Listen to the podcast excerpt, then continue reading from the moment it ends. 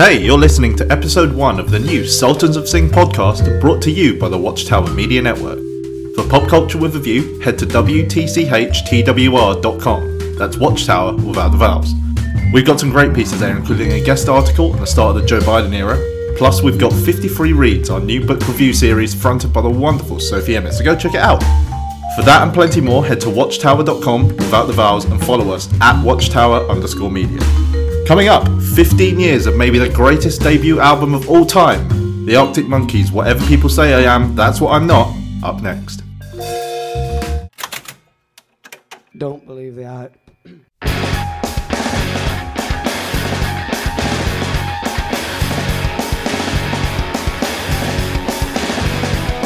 Boys from the Steel City, the Arctic Monkeys. Arctic monkey. Arctic Monkeys! It's the Arctic Monkeys, or they make you look good on the dance floor. Get on your dancing shoes. There's one thing on your mind.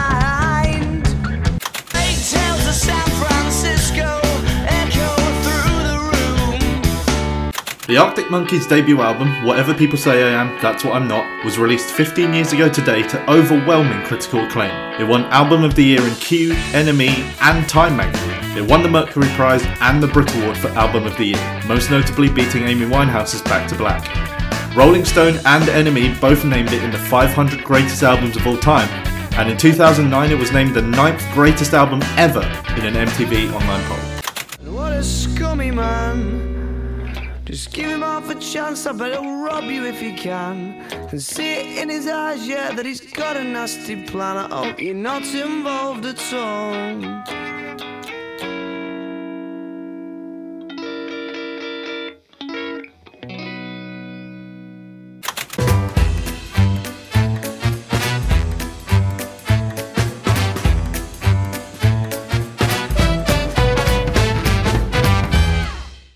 I'm joined by Gloria. Is this the most important British album of the century? Uh, in my humble opinion, yes, and I think a lot of people share my my views on this album particularly. It's probably one of the quintessential albums that it has shaped Gen Z as a whole. Like if you take Gen Z from 96 until 2000 like people born from 96 to 2005 i think that this album particularly for them has been life changing and revealing in all kinds of ways and just like gateway to indie music in general It's quite a formative album in that if you look at the evolution of British music over the last maybe 40 years, if you start from Joy Division, you then transition towards New Order and the Smiths, which is that really kind of the original shoegaze. Then you get the Stone Roses. Then you obviously you get the Britpop era that lasts about eight, ten years.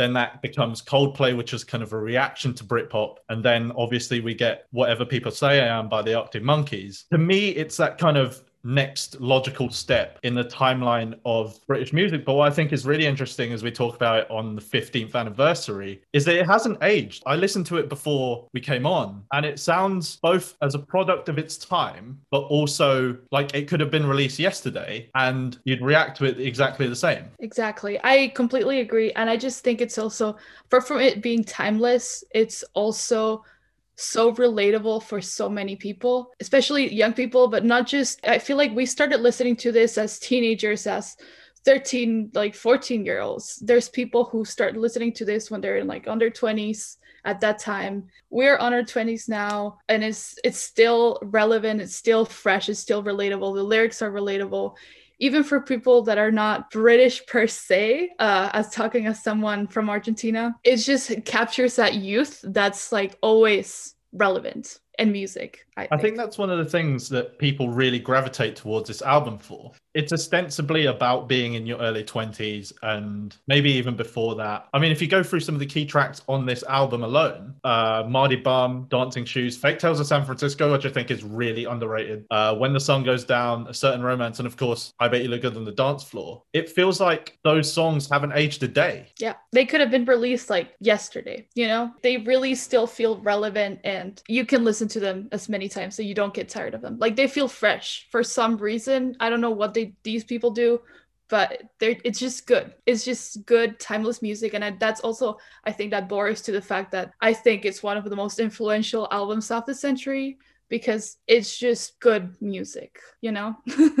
Let's talk about that too, because I think some of the impact is born out of when it came out. So obviously it comes out in 2006. Britpop is by all means, you know, finished for as strong as it was, it kind of died a quick death at that point.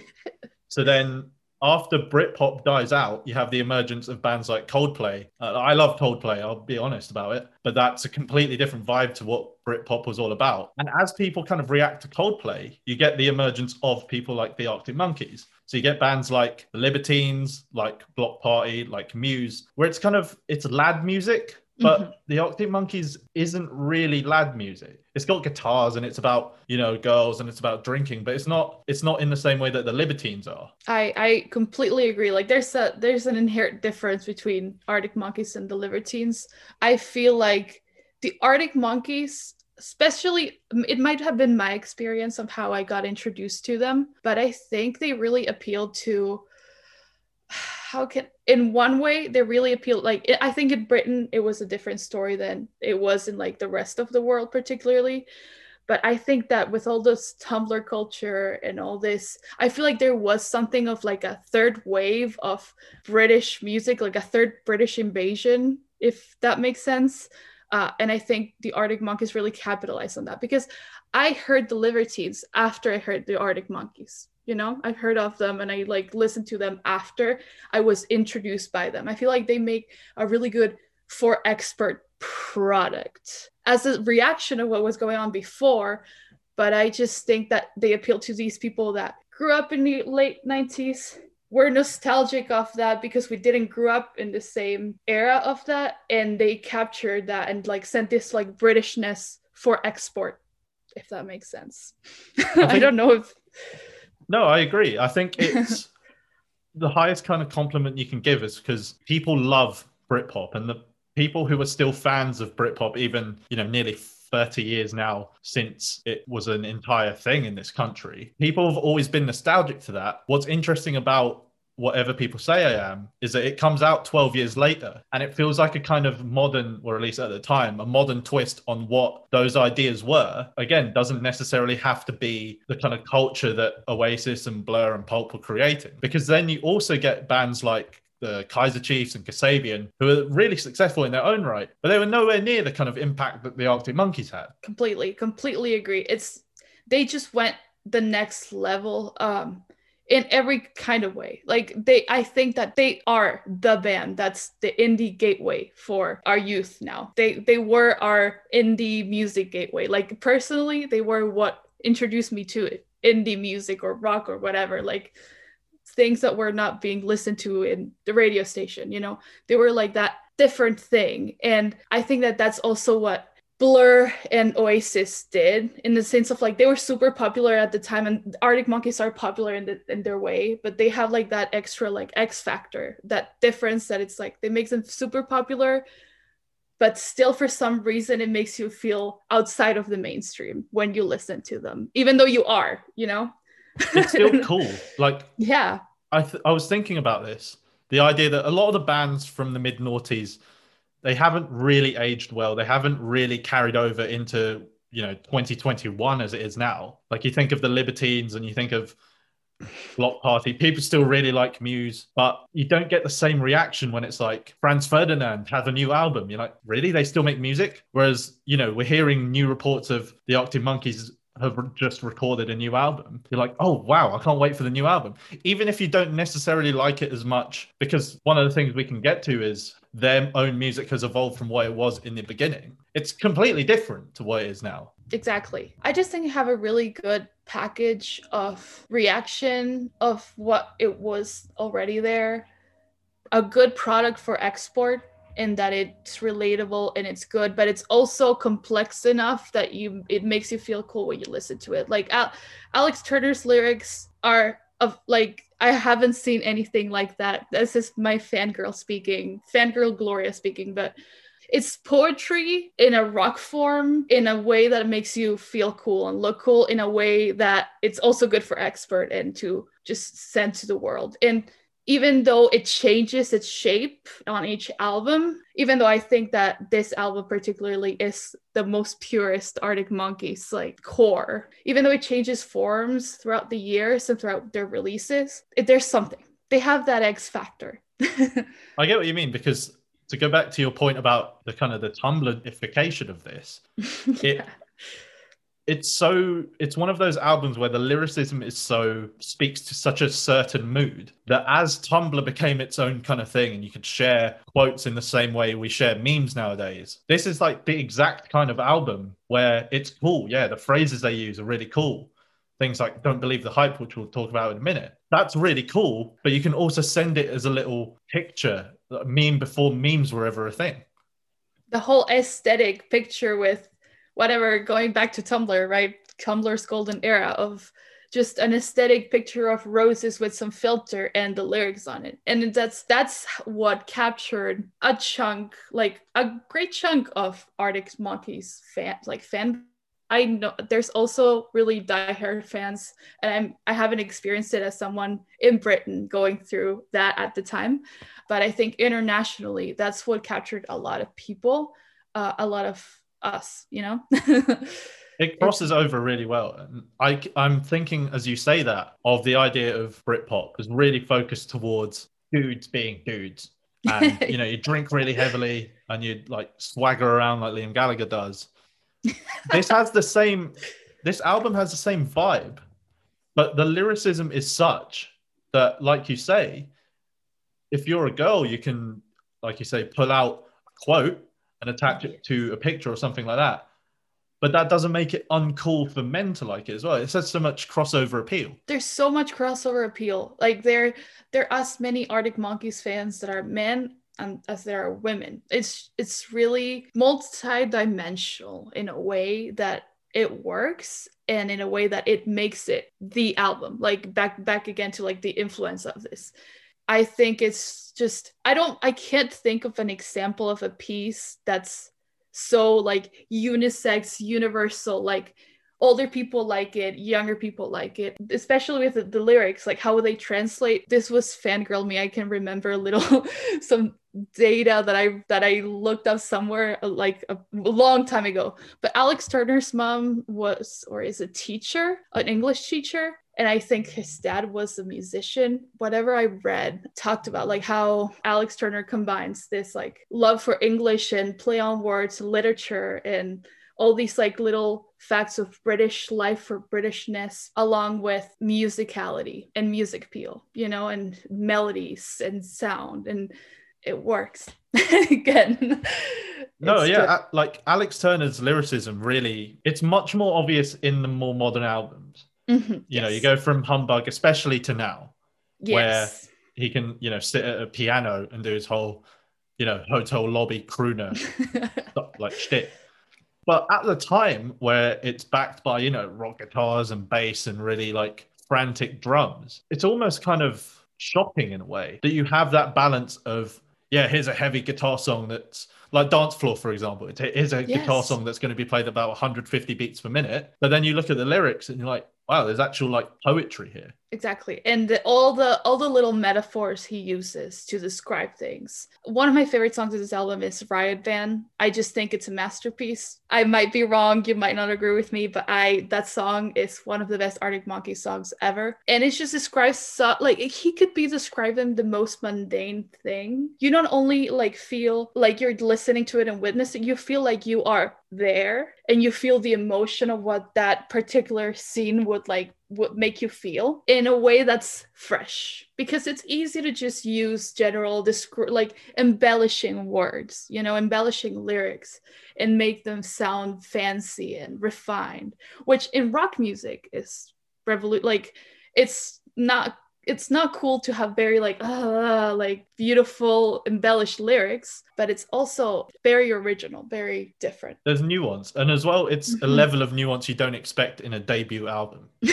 Exactly. Because, yeah to go back to some of the awards that it won as i mentioned at the top of the show it wins five different magazines album of the year like you can say what you want about the value of awards. But to win five different ones, including Time Magazine, I didn't even know they gave out Album of the Year. the Brit Award for Best Album in 2007. Again, you say what you want about the value of awards and if they mean anything or not. But I've always thought that the Brit Awards were always the, the barometer for what was really popular in this country. And this beats Back to Black. Exactly, exactly. And especially in this genre in the 2000s, which wasn't an is easy task. You know, it's not, they were not the mainstream, like the music that they make is not particularly what you would think of of 2000 music, like pop 2000 music, but they still won all those awards. Like that has some merit. I, I gotta say. yeah, I think as well the idea that they also win best group. It speaks to the value of a lot of their songs and how much people really gravitated towards it. Even for this unknown band from Sheffield, who the video, their like music videos are in lo-fi, you can't see anything. part of it as well, part of their appeal that comes out of this album is they're the original garage band where it's some guys with uh, guitars and bass and drums, and they just jam together. And for that to have this kind of mainstream appeal is unbelievable. And especially, as you say, in a decade where lots of really standard pop music, you know, people think James Blunt was rock and roll at the time. and like, not to hate on James Blunt, but, you know, it wins things like the Mercury Prize, which for people who don't know is really like the gold standard of album awards in this country if you win the Mercury Prize, you've really accomplished something. And for this to have won that is astonishing. Exactly. And like you said, it's some dudes in Sheffield with guitars, you know? that's that's how Which it really undersells it, but it is.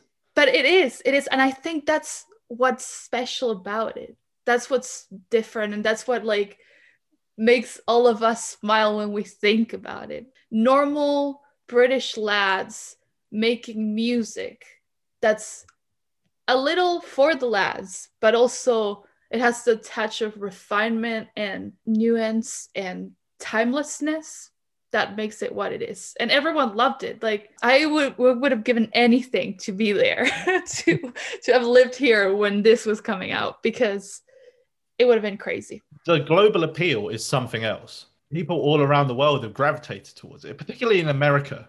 It's difficult anyway for bands to come anywhere near what Beatlemania was and how the, well the Rolling Stones have done, and you know perhaps maybe the Who. For this to be, have been so successful in America, you kind of wonder how nobody else has been able to copy it. Yeah, I think a lot of it, especially its appeal in America, has this way like this third British invasion that I like to believe happened. Like you said, like in the 60s, we had Beatles, some Rolling Stones little later on, then a little Who, and then we had like the 90s Britpop, Cool Britannia export, like the Spice Girls, you know, that people in America were like, oh, cool, we like this. We like the British people.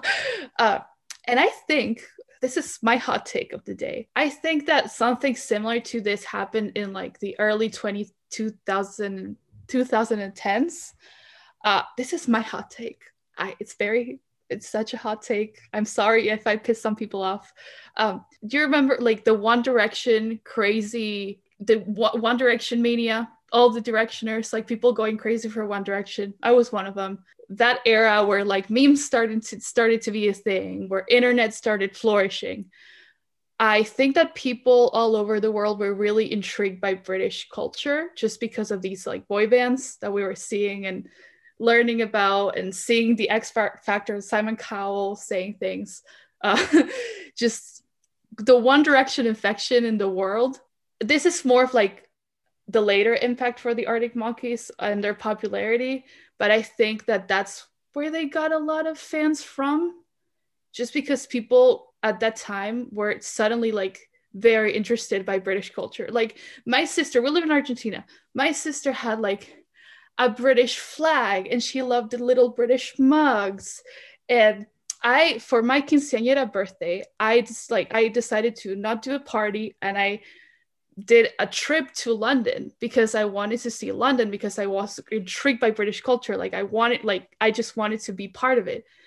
And I think that's what the Arctic Monkeys, that era is what the Arctic Monkeys capitalized on later on, you know? I don't think they were creating their music for that but i think that's something that helped them. Not particularly this album, but in general of how much America and the world loves them, it's part of it. It could be half of it, maybe. I've always thought that British music has been maybe our greatest export, certainly culturally, in terms of we produce really good music in this country. And I think what has helped them is not pretending that they're not British. Their Exactly. accents are really, really strong. Yes. It's hard, it's almost hard to understand them at times. And I think people kind of gravitate towards that where it's like, it's almost like quadrophenia's come back, but in the 2000s. Exactly, exactly. And people love British culture. I feel like it's something that intrigues everyone. It's fascinating. I remember me being 13 and being absolutely fascinated by Britishness and the Union Jack flag and just like how people like British people and well, all the stereotypes you know that you have about Britain. It's just I don't think I had that fascination with anything ever. And it was not just me, it was like all my group of friends, my cousins that lived in other towns. It was overwhelming. It's crazy looking back to it now. It came out when I, th- what, how old would I have been? Nine years old. But Mhm. then you come back around to it when you're, you know, in your mid teenage years. I think I'm, I was about 16 when I really locked into it because I think A- AM was coming out around the same time. Mhm. Again, it still feels timeless and it still feels like something you can go back to at that later age. I got a story about Mardy Bum. I think the first time I heard it and really clued into it and not, you know, passing through radio stations or whatever was I did GCSE music and there was a guy in my class, you know, when we're doing performances. I think the first one he did was Mardy Bum. And you kind of, you know, when you're that age, you kind of crank up the accents, dial it up, really go for it and that sort of thing. But it speaks to an attitude that never leaves you as a teenager, where it's like you have the whole world at your feet, but all you want to do is hang out with your mates and, you know, drink cans on the side of the road. exactly. And I, I think they like this album particularly also speaks to that teenage angst, teenage rebellion. I remember just listening my earliest memories of this album is just like listening to dancing shoes before getting ready before going to like these little parties that you go when you're like 13 like get togethers that you think they're parties but they aren't uh and i was remember i remember like i bought my first deep purple lipstick that i was gonna wear and it was going to be a statement because I was going to be dressed all in black and then I was going to wear this like purple lipstick. And I was listening to Dancing Shoes and I was like, wow, I feel powerful. I feel like I'm a I'm a bad girl. Even though I was just like I was 13. Like it's just um I just think that they evoke that feeling on people. It's just what is to be young, what is to be like do mischief with your friends. Be mischievous hang out with the lads with with the girls go on nighttime adventures be mischievous in every sense of that word you know? And i think that translates that translates especially to us in our 20s uh, i still listen to it and i'm like oh get on your dancing shoes. And i'm like oh yes. Still feel that feeling you know? There's definitely a sense of attitude that kind of courses through the songs. Again, if we go back through them, like for example, Fake Tales of San Francisco, I hadn't heard that for years until I think it was about the middle of last summer. And it came back in my rotation. It just kind of popped up. And that's a really good song. It's so underrated. They never play it live. People know the title, but they don't really know what it sounds like. The ones that stick out from the album mostly are, you know, Mardy Bum, When the Sun Goes Down, and I Bet You Look Good on the Dance Floor, which I kind of wanted to touch on as well.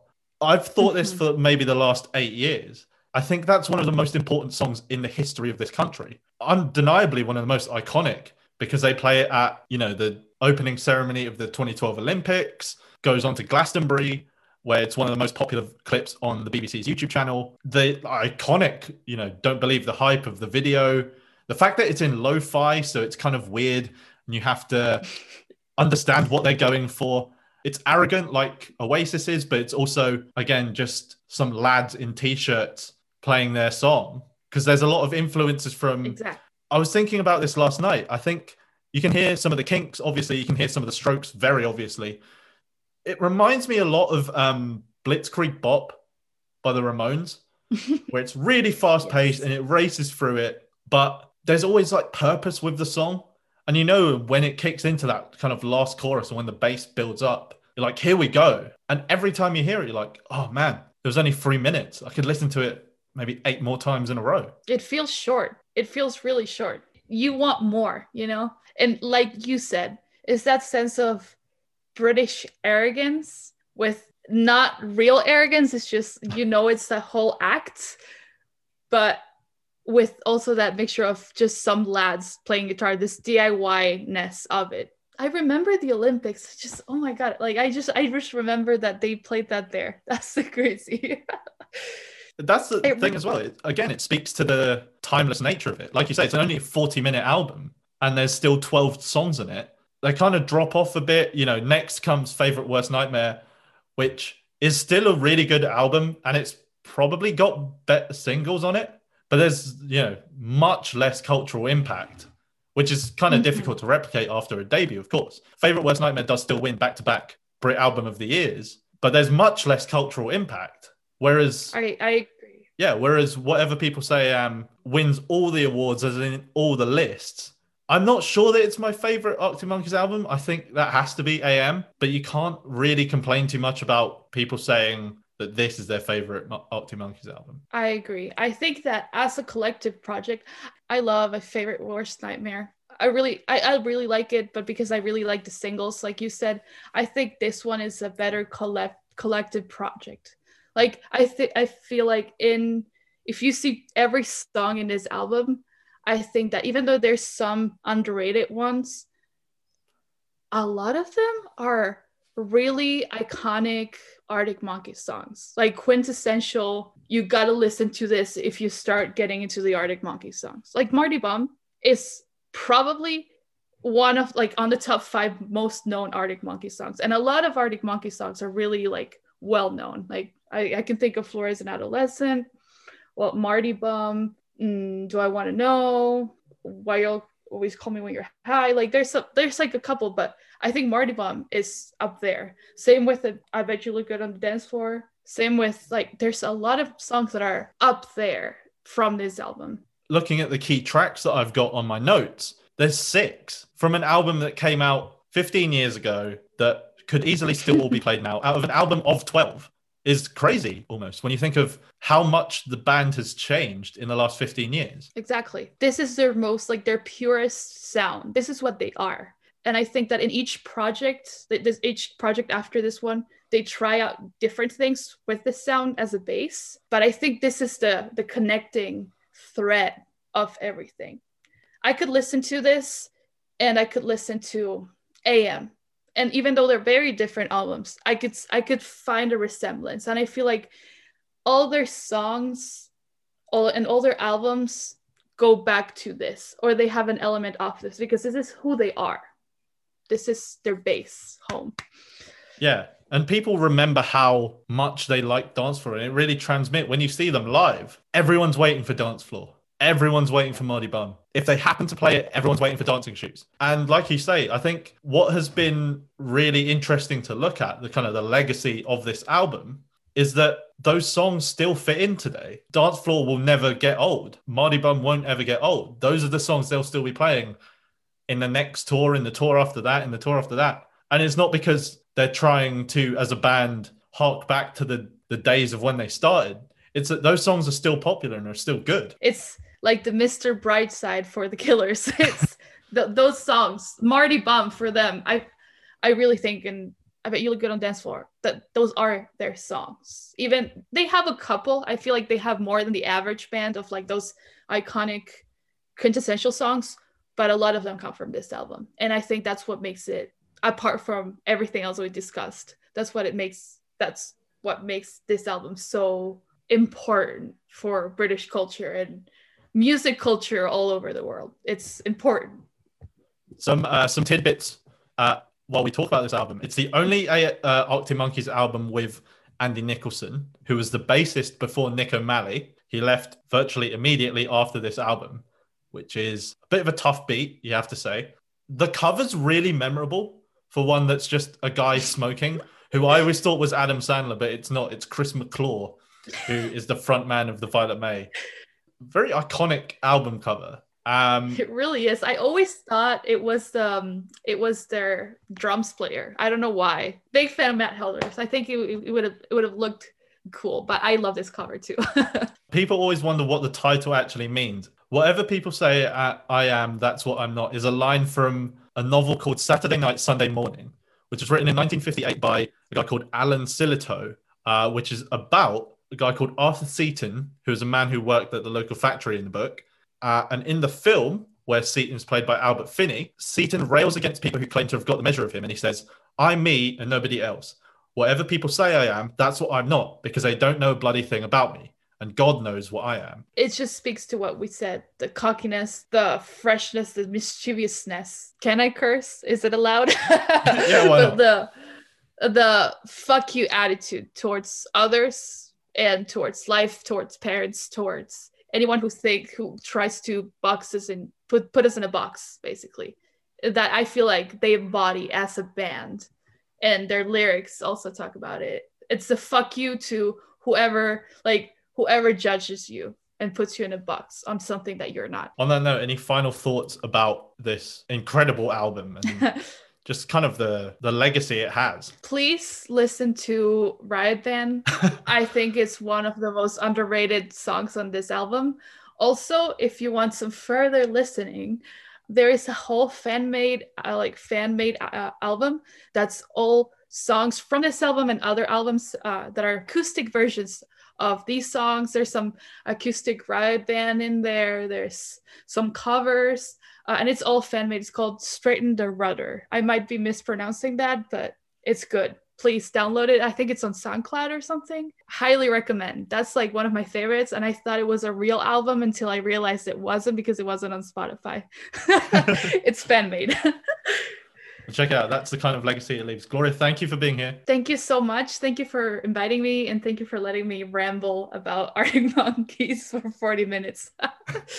Arctic Monkeys, whatever people say I am, that's what I'm not, is 15 years old today.